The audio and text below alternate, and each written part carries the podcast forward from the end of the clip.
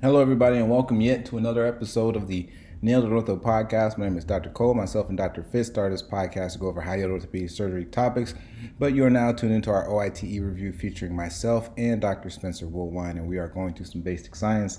Now, if you have not already, our trauma notes, our trauma OITE podcast companion notes have been released. If you have not gotten them yet, I hope you click the link in the uh, in this podcast description to sign up so you can get access to those, or just email us or email me at and nailedortho at gmail.com. Those are out there. Please uh, let us know your feedback if you like them, things you think we can improve on them, and and so and forth. Uh, and please don't drag me through the mud. I tried to make some of these, uh, most of those images myself. Uh, so if, if the image quality is uh, is the thing, please don't drag me through the mud. But without further ado, let's continue on with some basic science and learn some more. You are now listening to Nailed It, the Orthopedic Surgery Podcast, featuring doctors Jay Fitz and Wendell Cole.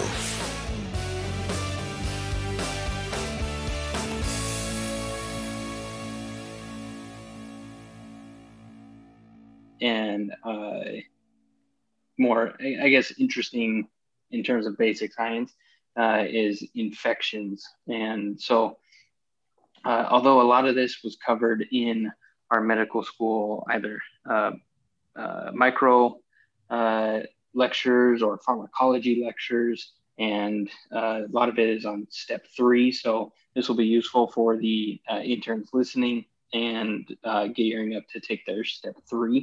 Um, also, check out like the Miller's Review book or Ortho Bullets for a deeper dive into this stuff. But uh, we'll start off fairly uh, simple, but uh, definitely testable. What is the mechanism of action of penicillin? Yep, back to second year pharmacology. So, uh, penicillin inhibits peptidoglycan bonds of bacterial cell walls. We are breaking it all the way down. So, what does MSSA stand for? It's all over the charts and these patients' charts, and you know, we we, we they ask about it, um, or at least you'll see it with patients all the time. Hopefully, not all the time, but you will see it with patients. But what does MSSA stand for?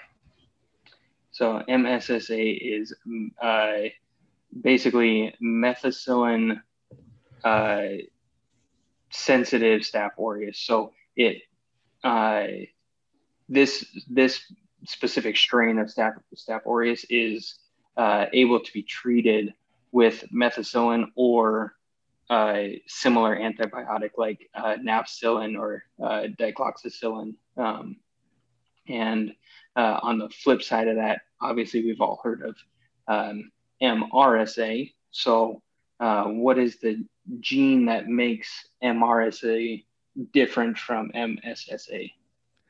Yeah, so you have the mecA gene, which codes for a penicillin binding protein 2A, which is PBP2A, which makes sense, right? So this gene, um, it does not bind to penicillin well, which which helps, you know, make it make penicillin not work or make these different methicillin or these different medications not work. So when you have that mecA, the mecA gene, that codes for a penicillin binding protein 2A, again, which doesn't bind to penicillin well. So that'll render that medication less effective. Now, um, also, uh, staphylococcal chromosome cassette mobile mobile um, element carrying four.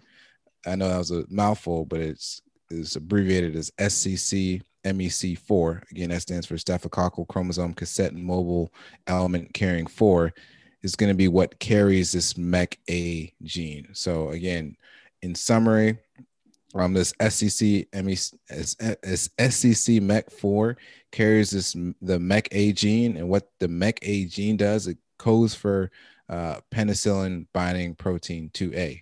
And again, that doesn't bind to penicillin well, so those medications are not effective, and that is how you get this methicillin resistant staph aureus. So when you look in a chart and it says MRSA positive, that is why.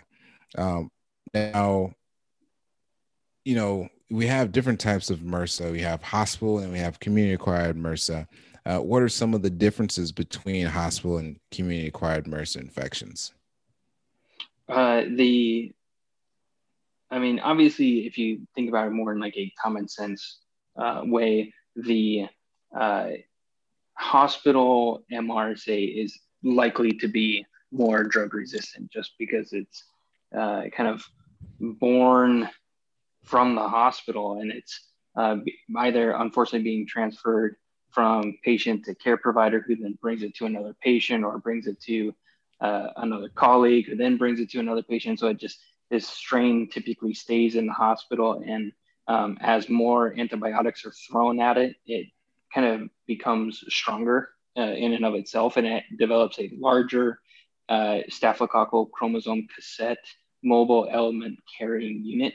Uh, so a larger SCC MEC, and then the community acquired is not around so many antibiotics. It's not as strong, so it has a smaller SCC MEC. And um, the, thing is that, uh, and I, I can't remember exactly how I saw it brought up, whether it was just uh, through reading and studying or on an actual test, but this uh, Panton Valentine leukocidin cytotoxin, uh, this PVL is what is another component of the MRSA and typically of the community acquired uh, MRSA um, and that lyses the PMNs that uh, try to attack it. And so the PMNs have kind of a less destructive role of the MRSA. Um, and then uh, the thing that kind of destroys uh, a little bit of us uh, inside every time we see an infected hardware. But what is the gene that causes uh, increased adhesion of Staph aureus to our metallic implants uh, like titanium.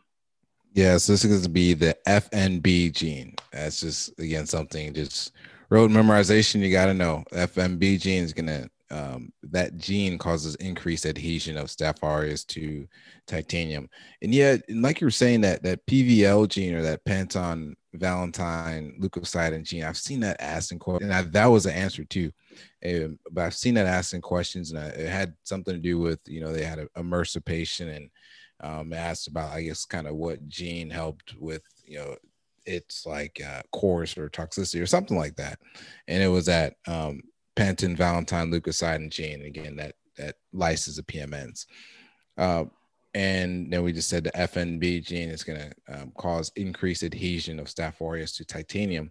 Uh, what does bacterial glycol- glycocalyx biofilm slime polysaccharide capsule protect against? I know that was a lot, but again, so what is that that kind of that capsule that that um, bacterial glycocalyx um, that biofilm is the main thing? What is that that kind of polysaccharide um, capsule protect, protect against?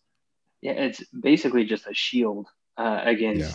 anything our body or anything we put into our body, like antibiotics can attack it with. So um, uh, antibiotics can't penetrate it, uh, even if they are in the surrounding area of the bacteria. It's very hard for those antibiotics to get in. And then our own cells, uh, because of this shield that they have around it, um, they can't phagocytose the uh, bacteria and kill it. And so um, it basically just stays there and it can lie dormant. And then it has uh, some of these like planktonic uh, portions of it versus more sessile portions of it. And it can develop over a number of years, but uh, it really the only way to get rid of it is by taking the implants out and putting new implants in, which is why in uh, like arthroplasty or infected fracture fixation and stuff, you have to actually take all of the hardware out in order to rid the patient of the infection. It's because of this biofilm uh, development, and it's just so hard to get it off. Um, and then uh, something that will likely be seen on call and definitely tested on is uh, a patient who has a rapidly progressing uh, subcutaneous infection um, with uh, basically foul smelling grayish pus seen in surgery. What is that? Yeah, so that's going to be characteristic for necrotizing fasciitis. And there are different types of necrotizing fasciitis, but most often it's just going to be it's going to be a polymicrobial uh, infection. Um, there are also, you know, there is a, a, a type two monomicrobial infection uh, for which strep pyogenes is the most common bug, uh, which causes that infection. Um, but you know, you also have Vibrio vulnificus. You'll see with saltwater lacerations. Um, you have Aeromonas hydrophila with freshwater lacerations. So, you know, just also the environment for which uh, this injury um, happened plays a part. So, in those mono, monomicrobial, um, in uh, uh, those monomicrobial infections, those type two infections, strep pyogenes is going to be the most common. But if you have a patient that has um, a saltwater laceration, you have to cover for Vibrio vulnificus.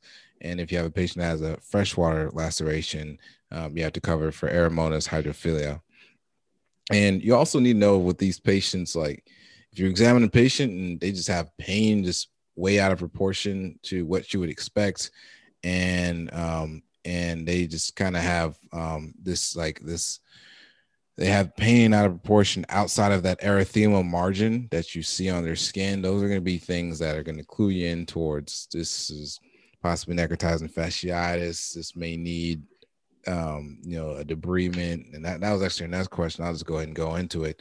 Um, that may need, you know, an emergent wide debridement is going to be the, the, the treatment for patients that have these necrotizing fasciitis.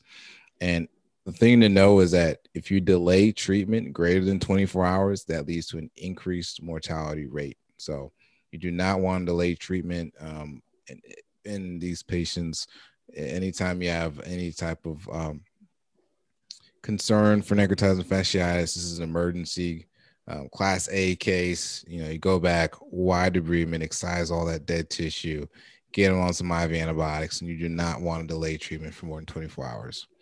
Now, what is the condition or what conditions noted in a patient that had a lawnmower wound uh, that went to the ED um, a couple days ago, uh, and they they saw it and they closed the they closed the wound, and then they appeared, you know, a couple days later, back in the ED saying their foot or their arm still hurts them a little bit, and then on examination you feel a little bit of soft tissue crepitus, and then you get an X-ray, and there's some air in the soft tissues on the X-ray what do you what are you worried about?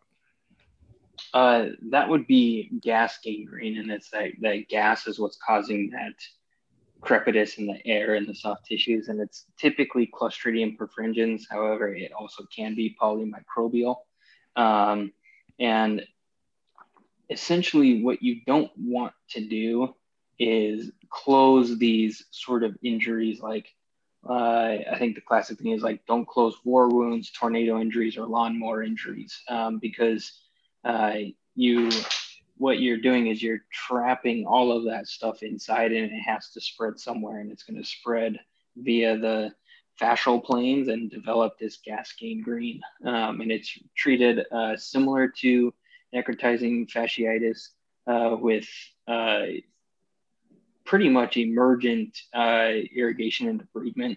Um, you're going to treat these patients with IV penicillin because they are a Clostridium, uh, typically a Clostridium infection, and penicillin is very active against Clostridium species and also with clindamycin. And the reason for clindamycin is a lot of times this is more due to an actual toxin produced by the Clostridium, and the clinda decreases the amount of toxin that's produced while penicillin actually kills the bacteria. So you want to treat it with both penicillin and clindamycin.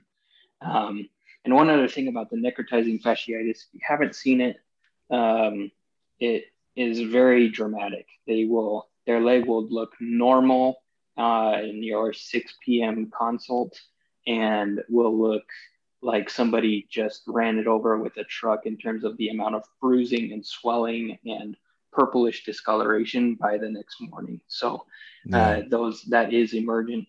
There's something called an LRINEC score, uh, which is useful for necrotizing fasciitis, and they may bring this up in questions. But basically, the LRINEC score it goes over things like uh, hemoglobin, white blood cell count, uh, uh, CRP level, um, presence of a fever, and uh, a few other things I can't remember off the top of my head. But um, there's a like MDCalc.com has an excellent just calculator where you can punch in all these numbers, and if it reaches a certain score, they have a very high chance of developing necrotizing fasciitis, and so you would want to err more on the more aggressive side of treatment and go ahead and operate on these patients rather than just giving them antibiotics and waiting because they can go south very quick. Um, but on to the next thing.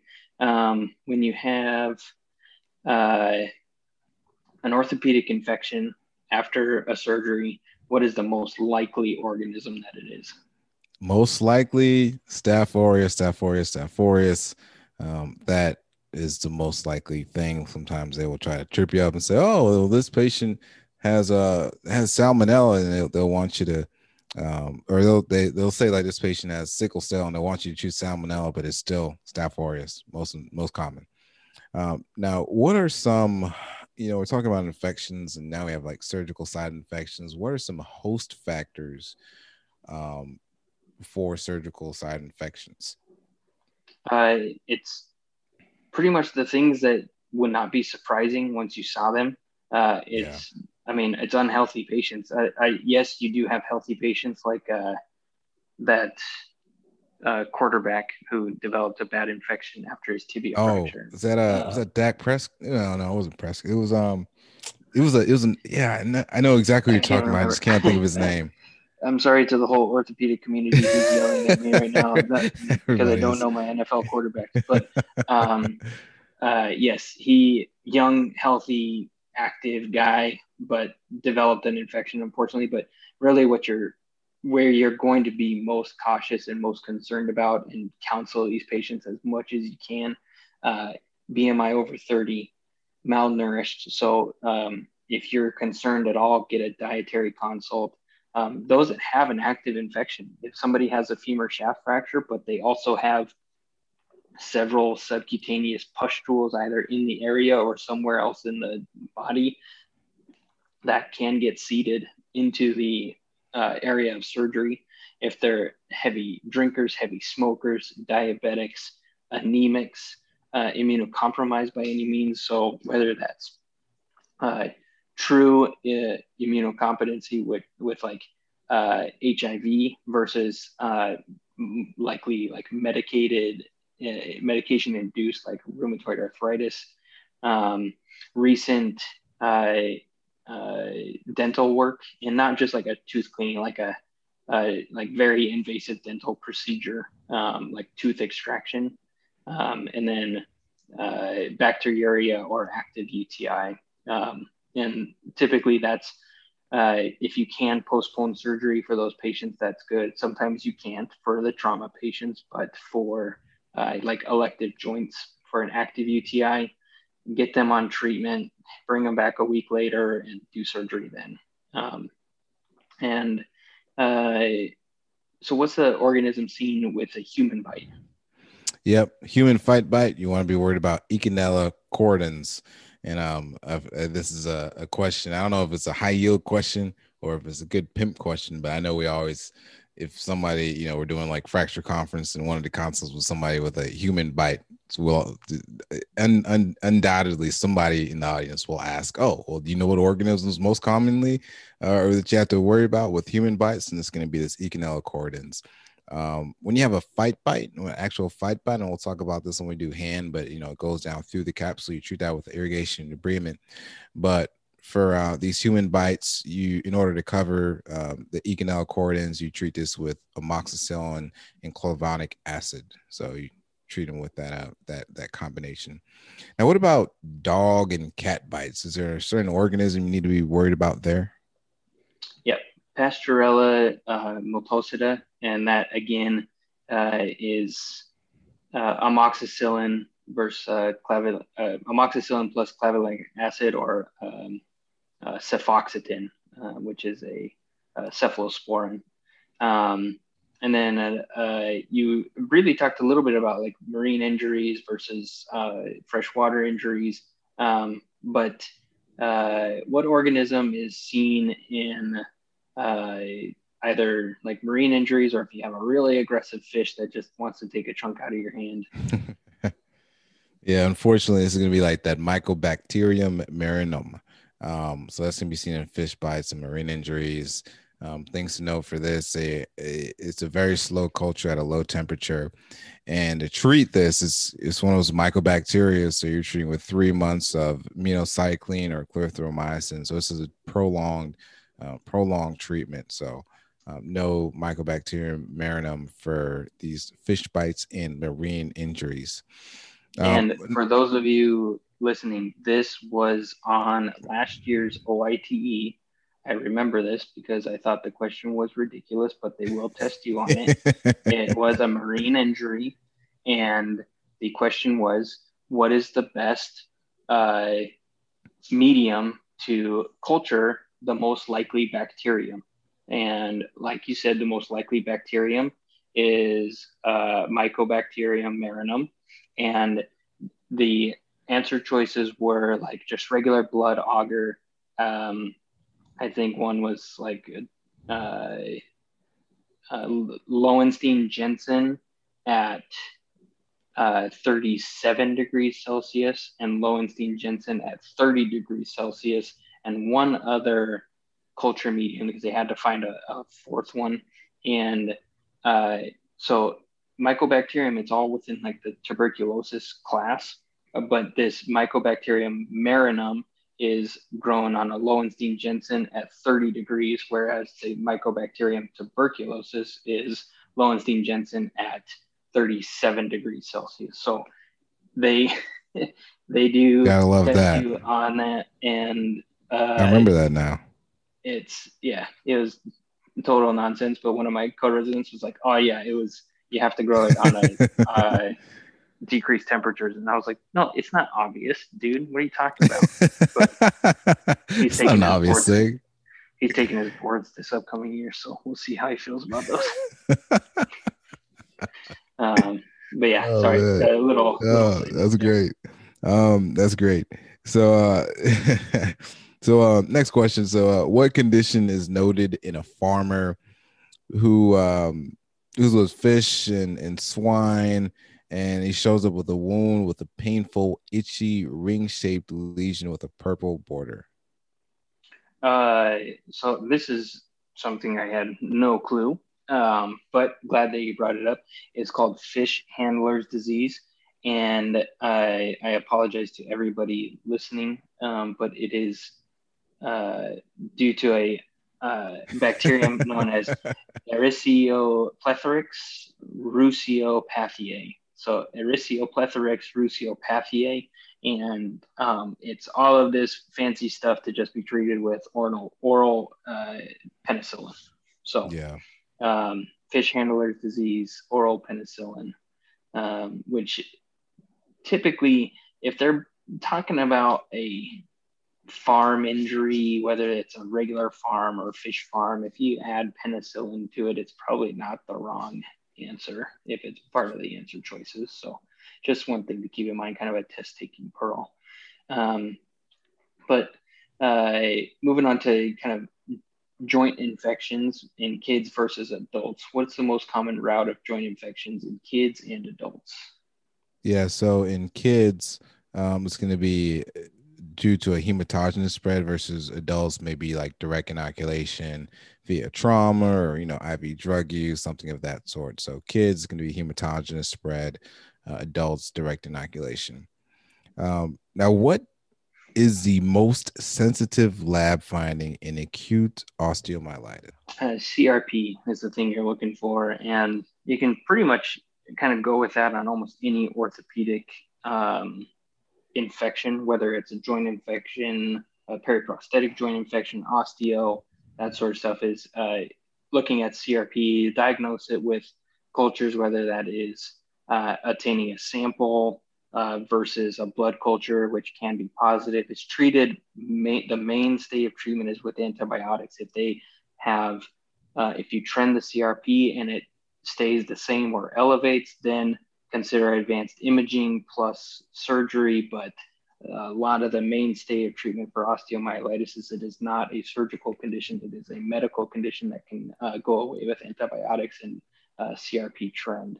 Um, but within the uh, osteomyelitis, we have a part of it that's called the sequestrum or the sequestra.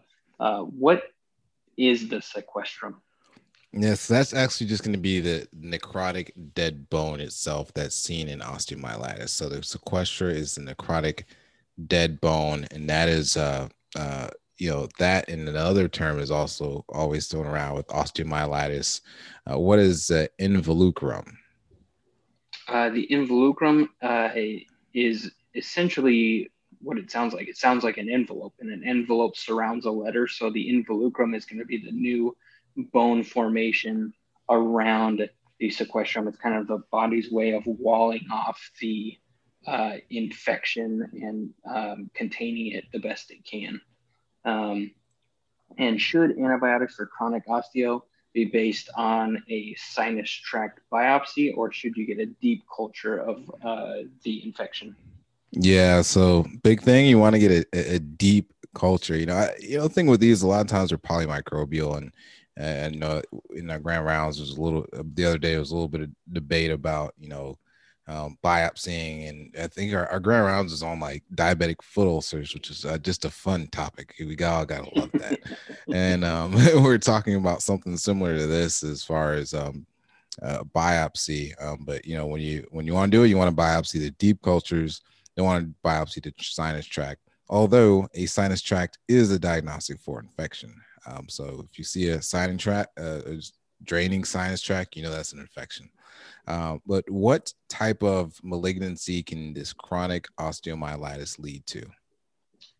Uh, that is squamous cell carcinoma, um, commonly called a Marjolin's ulcer, and essentially it's uh, your your body self proliferates, uh, and I really think it's in an attempt to close this sinus tract down, but the uh, infection and inflammation keep winning, and your body keeps trying to lay this this epithelial layer down, this squamous cell layer down, and eventually these cells go rogue, and the and the body loses control and develops a squamous cell carcinoma uh, from that, and so. Um, it's they are typically large, um, kind of uh, pushed out, elevated lesions from the skin. It's not like a, uh, every single sinus tract has a Marjolin's ulcer. These are this is long standing. These are the patients that forego treatment for uh, a number of months before being seen. So uh, not very common, but still can definitely happen.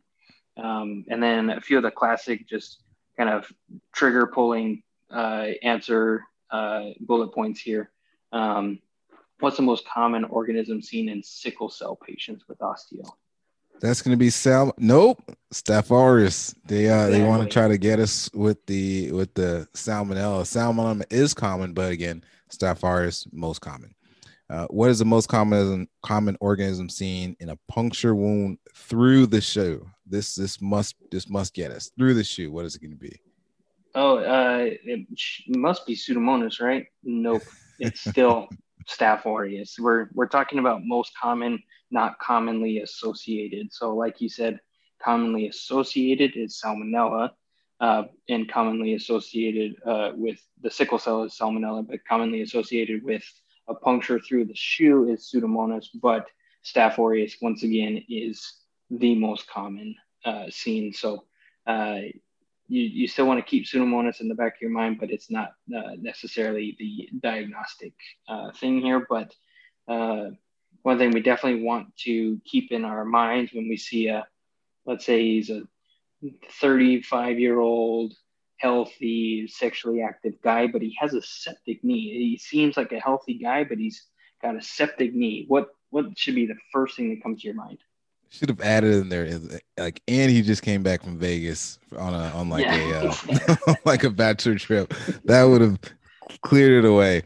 But uh no, so in all in all reality, we're talking about gonococcal arthritis again, in that young sexual uh sexually active, healthy individual that has septic arthritis.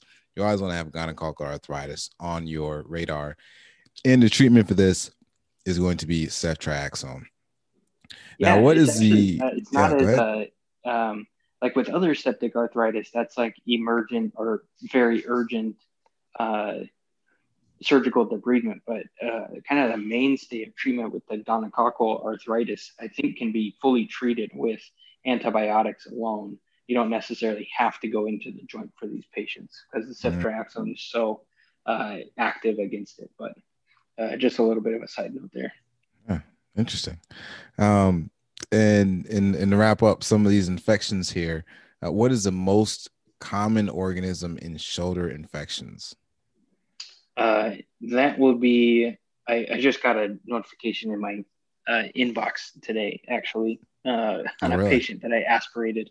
Um, that he was positive. He has a proximal humerus uh, from a chondrosarcoma, uh, so proximal humerus replacement, and uh, aspirated him because he just has this kind of dull, vague pain, and his culture came back positive for Cutibacterium acnes. It used to be called P. acnes, now it's C. acnes, um, and it's again a slow culture growth. I almost forgot I even aspirated this guy's shoulder, but the lab uh, emailed me three weeks later and said, "Hey, Cutibacterium acnes grew." So you want to hold the cultures for two plus weeks because that's uh, that is how long it takes to this to grow. And this is it, it's exactly what happened in, in a patient. And uh, not that we want patients to have bad outcomes, but sometimes the best way to remember some of this stuff is unfortunately to have a patient who who had this happen to them because then you don't you you really won't forget it. Uh, and the treatment um, is uh, kind of a penicillin. Uh, you can do tetracyclines. You can use clindamycin depends on the goals of the patient, whether you go back into the shoulder and uh, rip everything out and do a revision, like a stage revision. Um, sometimes the patients are like, you know what, the pain really isn't that horrible. I'm okay with taking an antibiotic like a doxycycline uh, every day for the next years of my life, however long. and, they're, and they're okay with that. That's not. Sometimes they're just like, yeah, it's fine. It doesn't bother me that much. So you don't actually have to go in necessarily all the time. Thank you all for listening to yet another episode of the Nailed It Ortho podcast. Hit that subscribe button. Go and get the notes for trauma if you have not already. Basic science likely will not be out in time, but do not fear, do not cry. Please hold back your tears. We are working on the actual companion book and that'll probably come out in 2022 uh, in time for next year's OITE, as, as well as all the other sections like the ones we haven't talked about, like oncology. We haven't talked about adult reconstruction, foot and ankle, hand, spine, peds. So there's a lot of ortho left.